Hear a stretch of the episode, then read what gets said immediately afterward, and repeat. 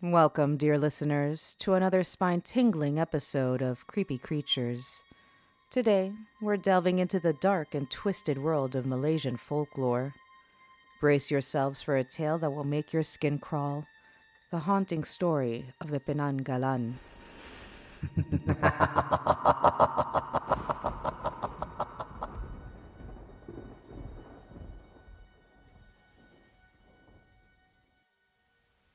The Penanggalan, also known as Hantu Penanggal, is a creature that's part of the rich tapestry of Southeast Asian horrors.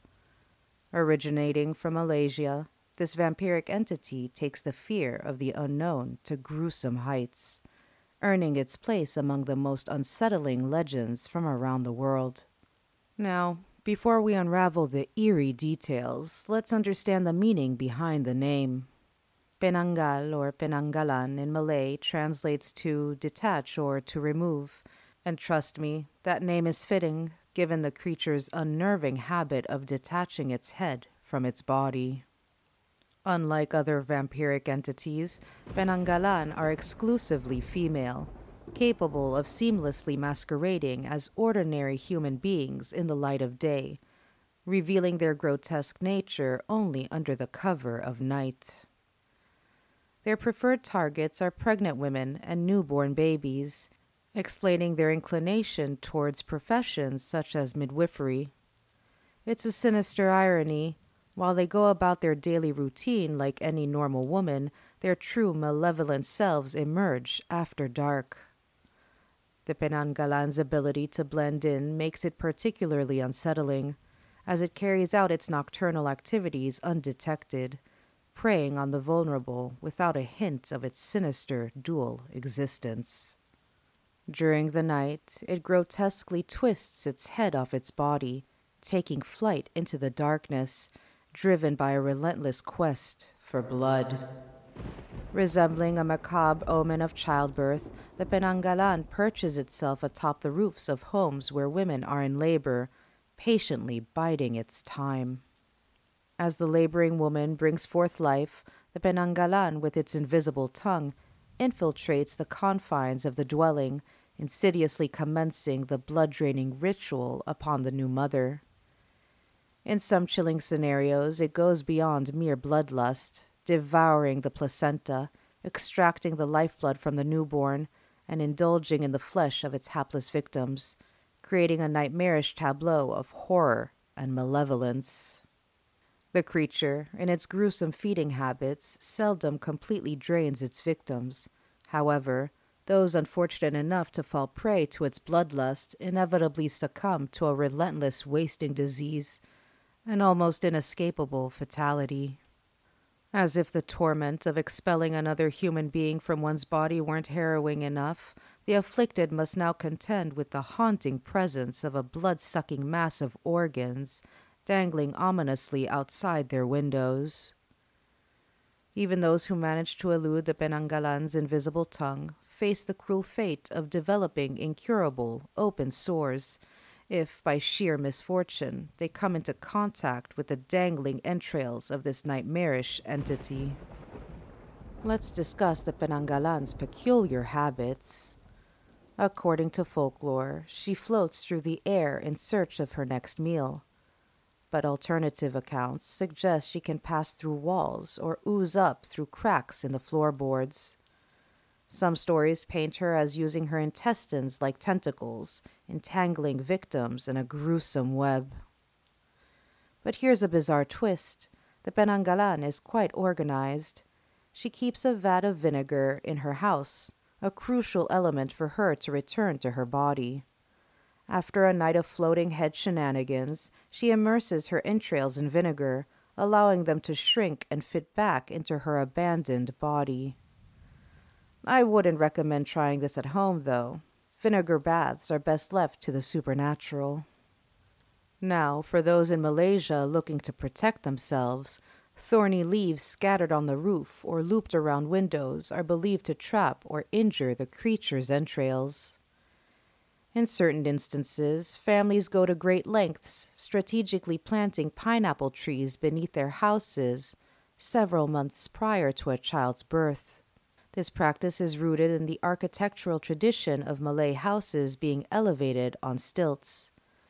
The belief is that the spiky presence of the pineapple, strategically positioned, will act as a deterrent, preventing the penanggalan from intruding through the floorboards and wreaking havoc upon the household.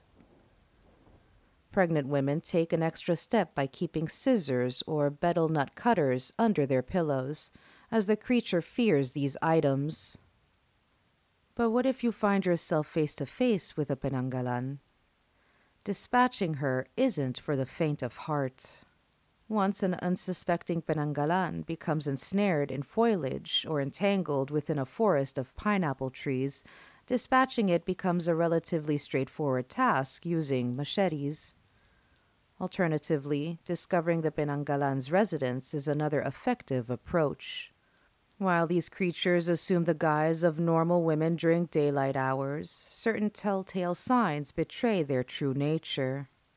They habitually avoid eye contact, exhibit a hungry lip licking demeanor during midwifery duties, and carry a perpetual stench of vinegar. To uncover the creature's lair, discreetly track her back to her residence. Wait until nightfall then casually infiltrate her abode. If the suspect is indeed a penanggalan, she would have left her headless body behind as she took flight into the night for her nocturnal feeding. Fill the vacant body with shards of broken glass. When the unsuspecting penanggalan attempts to reattach herself, her internal organs will be severed. Preventing her re entry into the host body before sunrise or sanctifying the body through cremation will also ensure her demise. However, if the goal is merely to prove a friend's penanggalan status for a bet, a simpler method suffices. Flip the body upside down. According to Malaysian folklore, the penanggalan, while adept at leading a complex double life, lacks the intelligence to recognize the front of her own body. Flipping her body results in an inevitable backward attachment. When she emerges from her dwelling the next day, her head will be unsettlingly facing in the wrong direction. Now, let's take a moment to visualize the penanggalan. By day, this creature masquerades as an ordinary woman, but when night falls, she transforms into a grotesque apparition. The macabre creature separates its head from its body and takes flight its dangling internal organs casting an eerie glow akin to fireflies in the moonlit night. As it soars, its long disheveled hair fans out, and its piercing red eyes illuminate the darkness.